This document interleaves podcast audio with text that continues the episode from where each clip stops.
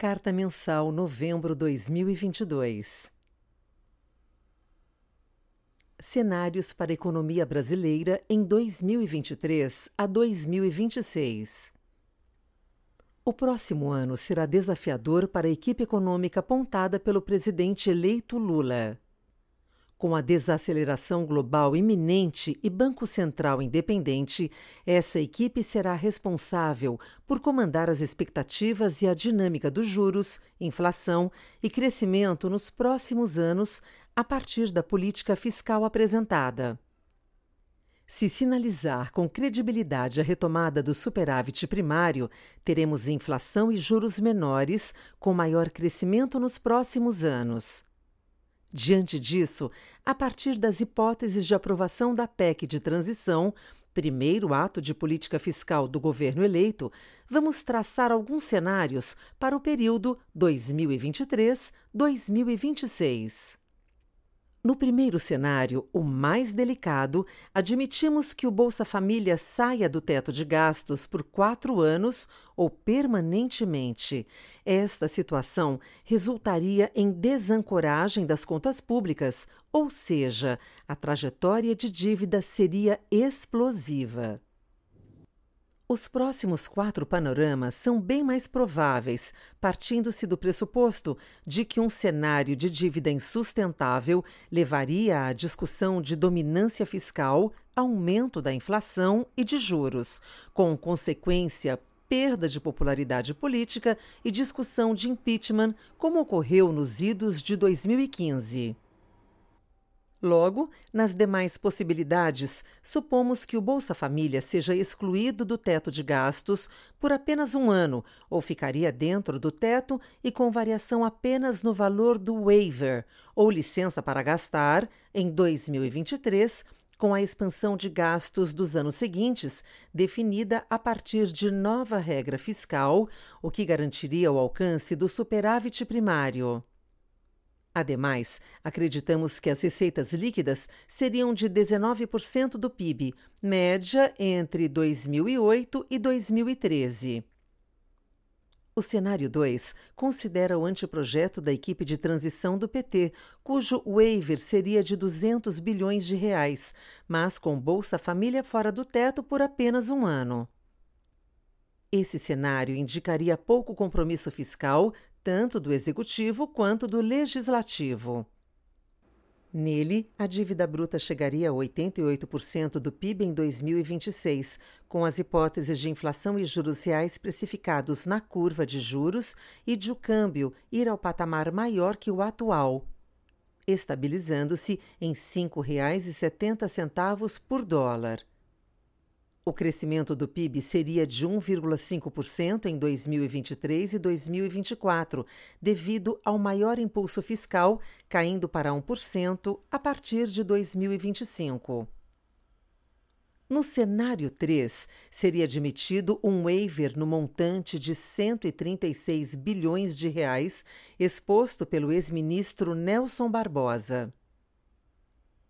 Nesta circunstância, PIB, juros, câmbio e IPCA variariam de acordo com o relatório Focus e a dívida chegaria a 78,4% em 2023 e a 80% do PIB em 2026. O cenário 4 seria a PEC do senador Tasso Gereissati, PSDB Ceará com um waiver de 80 bilhões de reais, valor que passaria a compor a base de cálculo futura, capaz de acomodar o adicional do Bolsa Família em 2023 e outros gastos sociais. Nesse quadro, projetamos taxa real de juros indo de 6% a 4,4% entre 2023 e 2026 e PIB crescendo de 1% até 2% no mesmo período e câmbio indo em direção ao seu valor justo, em torno de R$ 4,70 por dólar. Com isso, a dívida bruta chegaria a 77,7% do PIB em 2023 e se manteria estável nesse patamar até 2026. Por fim, no cenário 5, supõe-se que a equipe de transição não teria sucesso em aprovar uma PEC e a alternativa para pagar o benefício de 600 reais seria via crédito extraordinário, como proposto pelo senador Renan Calheiros, MDB Alagoas. A justificativa da urgência seria dada pelo fato de o Brasil ter voltado a fazer parte do mapa da fome da ONU. Mediante o uso de crédito extraordinário, acreditamos que o waiver seria de 68 bilhões de reais, uma vez que tal urgência se justificaria apenas para pagar o Bolsa Família. Com isso, projetamos que a dívida bruta seria de 78% do PIB em 2023, atingindo 76,6% em 2026, devido à melhor dinâmica do juro real. 4%, com crescimento indo de 1% até 2% no mesmo período e câmbio indo em direção ao seu valor justo. O crescimento e a capacidade de gerar riqueza do país passará pela capacidade do governo Lula de atualizar o arcabouço fiscal.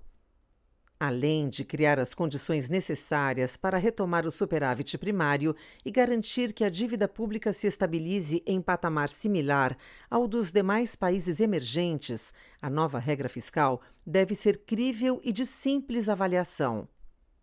O novo ministro da Fazenda e suas ações podem acrescentar ou diminuir credibilidade à regra, com impactos tanto na economia real quanto nos ativos financeiros.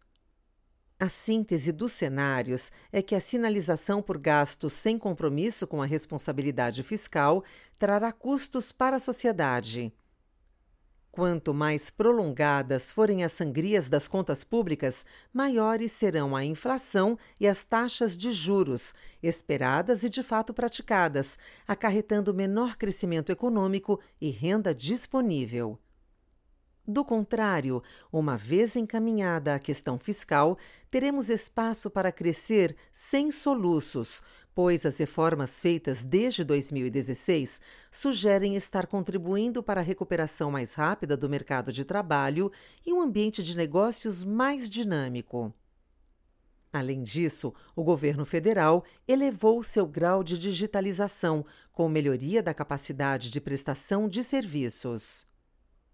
Se houver regulamentação de marcas legais, como a do saneamento e das ferrovias, e a continuidade das concessões, o crescimento será mais forte do que o projetado.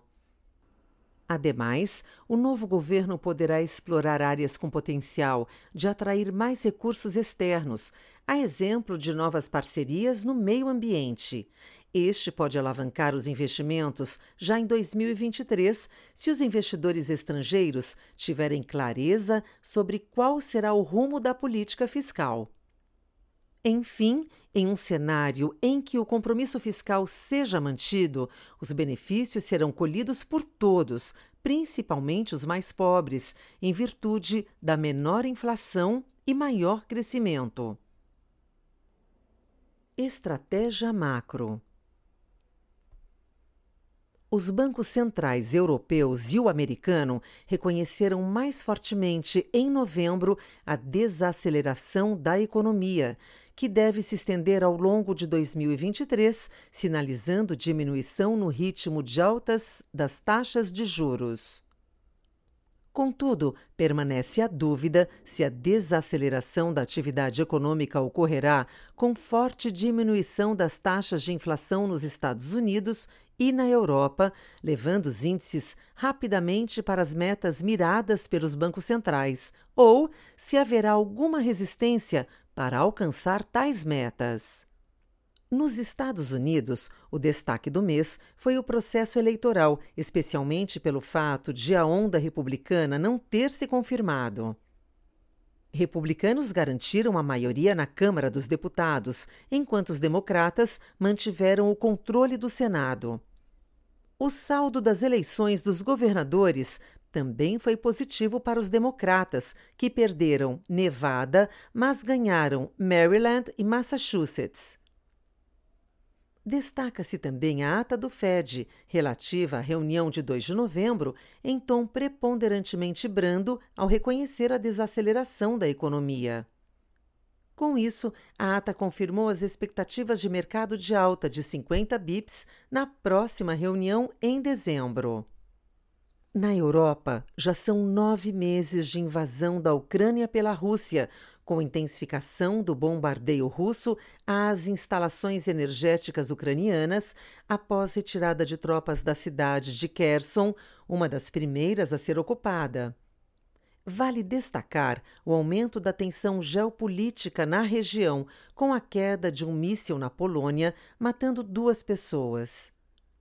Ataques próximos às plantas nucleares em Zaporizhia também alarmaram a comunidade internacional, escalando os riscos de desastre nuclear. Isso tem contribuído para a inflação continuar em patamar alto na Europa. A título de ilustração, no Reino Unido, a inflação ficou em 11,1% em outubro, ano contra ano, acelerando de 10,1% em setembro. Na China, a expectativa de relaxamento da política restritiva de Covid-0 em decorrência dos protestos com direito a pedido de renúncia de Xi Jinping, mesmo com o recente aumento expressivo no número de casos da doença. O descontentamento da população chinesa ilustra a fadiga em relação às medidas de isolamento, enquanto grande parte do mundo já está normalizado. No entanto, a falta de estrutura na rede de saúde pública sugere cautela por parte do governo. A ausência de clareza sobre o fim da política de Covid-0 coloca em dúvida a magnitude do crescimento de 2023, cujas estimativas recentes já apontam para um número em torno de 4%. No Brasil, em outubro, o IPCA foi de 0,59%, acumulando 6,47%, abaixo dos 7,17% observados nos 12 meses anteriores. Nossa previsão é que, para 2022, ou seja, em 12 meses, o IPCA se reduza para 5,9%, indicando que há um processo de convergência para a meta ao longo do horizonte relevante, que considera 3,25% para 2023 e, em menor grau, 3% para 2024, estabelecidas pelo CMN, Conselho Monetário Nacional. Esperamos que a taxa básica de juros permaneça em 13,75% até junho, com um corte de 0,50 pp nessa ocasião. No momento, esperamos um câmbio de R$ 5,00 por dólar no final deste ano, a partir das restrições apresentadas pelo Congresso Nacional para a forte expansão de gastos na PEC de transição, assim como os sinais dados pelo presidente eleito Lula de que a equipe econômica será uma mistura de economistas petistas com economistas de origem tucana. Isso sinaliza que o ajuste fiscal que vige desde meados de 2016 não terá retrocessos, com o governo mais ao centro e uma equipe econômica ao estilo da que conduziu o Brasil entre 2013 e 2005, período em que houve responsabilidade fiscal e sinalização que a política fiscal executada gerava dívida pública sustentável. Ademais, esperamos uma taxa de crescimento de 3% em 2022. No mês, a maior contribuição positiva para o resultado dos fundos multimercados veio de posições em moedas, principalmente na compra de dólar australiano, iene, coroa norueguesa, coroa sueca e dólar neozelandês. A exceção foi a compra do real, que contribuiu negativamente. Além disso, as posições dos fundos em juros internacionais, doadas em Treasury americano de 10 anos, também foram positivas no mês. Em contrapartida, posições em bolsa local, compradas em Ibovespa, foram negativas em novembro. As posições em juros locais foram as maiores detratoras de resultado, tanto na curva pré quanto em NTNBs de médio e longo prazo. E por fim, as posições táticas em commodities tiveram resultado levemente negativo no mês. O Azequest Multi fechou o mês com menos 0,02%, o Azequest Multimax com resultado de menos 0,97% e o fundo Azequest Multi PWR, versão arrojada da estratégia macro e que busca uma utilização de risco mais 1,5 vezes maior do que o Multimax, encerrou o mês com performance de menos 1,88%, acumulando retorno de 16,90% em 2022. Estratégia de renda variável. Em novembro, as principais bolsas americanas registraram alta. O S&P 500 rendeu 5,38%, refletindo de forma positiva os sinais de que a inflação esfriou em comparação com as máximas recordes registradas em 2022. E a análise de que o Federal Reserve pode, em breve, desacelerar seu ritmo agressivo de aumentos das taxas de juros. O setor de materiais liderou os ganhos, com alta de 11,5%, e o setor industrial ficou em segundo lugar, com 7,6%. O índice de ações de tecnologia Nasdaq subiu 4,37%, enquanto Dow Jones registrou alta de 5,67%. Destaque para a forte valorização da bolsa chinesa, acompanhando as expectativas de flexibilização das restrições de mobilidade referentes à pandemia de Covid. Enquanto isso, a Bolsa Brasileira registrou queda em novembro, com o Ibovespa rendendo 3,06%. Ao longo do mês, a incerteza fiscal tomou conta dos noticiários Ainda há um impasse em qual vai ser o tamanho final da PEC da transição proposta pelo novo governo eleito e quanto ela ficará fora do teto de gastos para conseguir cumprir as promessas da campanha. Há também muita ansiedade por parte dos participantes do mercado para saber quem será o novo ministro da Fazenda, se o escolhido será um técnico ou um político e se seguirá uma linha mais ortodoxa ou heterodoxa ao guiar a economia brasileira. Quanto à atribuição de resultado dos nossos portfólios, os setores de mineração e siderurgia foram os que mais contribuíram positivamente, enquanto varejo, serviços financeiros e construção foram os maiores detratores. Em novembro, o Azequest Ações teve retorno de menos 5,19%. O Azequest Small Mid Caps rendeu menos 9,83% e o Azequest Top Long Bized menos 8,55%.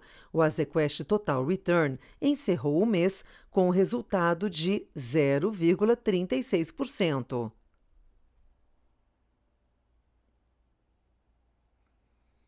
Estratégia de crédito. O mês de novembro teve mercado primário mais devagar em volume de emissões registradas. Não entendemos isso como um mercado menos ativo para frente, mas sim como algo pontual. Já observamos diversas ofertas anunciadas para os próximos meses e o ritmo do pipeline tende a normalizar. O mercado secundário apresentou dinâmica semelhante ao mês anterior e foi comprador na margem. Os spreads de crédito dos ativos bancários apresentaram fechamento no mês, enquanto os corporativos oscilaram entre estabilidade e pequenos fechamentos. O Azequest Lute teve um rendimento de mais 1,10% no mês de novembro, resultado bastante acima da rentabilidade alvo de longo prazo pensada para o fundo. As diversas estratégias apresentaram bons resultados no mês, com destaque para as carteiras de LF e LFSN. O Azequest Valore teve um rendimento de mais 1,06% no mês de novembro, resultado em linha com a rentabilidade-alvo de longo prazo pensada para o fundo. As diversas estratégias apresentaram bons resultados no mês, com destaque para as carteiras de LF e LFSN. O Azequest Altro teve um rendimento de mais 1,11% no mês de novembro, resultado em linha com a rentabilidade-alvo de longo prazo pensada para o fundo. No mercado local, as diversas estratégias apresentaram bons resultados, com destaque para as carteiras de LFSN e FIDIC. Já a estratégia offshore teve resultado abaixo do CDI no mês. O Azequest Supra teve um rendimento de mais 1,16% no mês de novembro, resultado um pouco abaixo da rentabilidade-alvo de longo prazo pensada para o fundo. No mercado local, as diversas estratégias apresentaram bons resultados, com destaque para as carteiras de LFSN e FIDIC. Já a estratégia offshore teve resultado abaixo do CDI no mês. Por fim, o Azequest debêntures incentivadas teve um rendimento de menos 0,41% no mês de novembro, resultado abaixo do IMAB5, menos 0,33%. Ganhos no posicionamento relativo entre os vértices da curva de juros real e perdas com abertura dos spreads de crédito. Novembro teve mercado primário mais devagar em volume de emissões registradas. Outras estratégias. O Azequest Low Vol destaque em nossa grade de produto por sua consistência de performance, encerrou o mês de novembro com retorno de 1,14% e nos últimos 12 meses rendeu 15,69%, equivalente a 131% do CDI. Ao mesmo tempo, o fundo Azequest Termo rendeu 1,06% no mês, 103% do CDI, acumulando o equivalente a 103% do CDI em 12 meses, mantendo sua rentabilidade alvo planejada.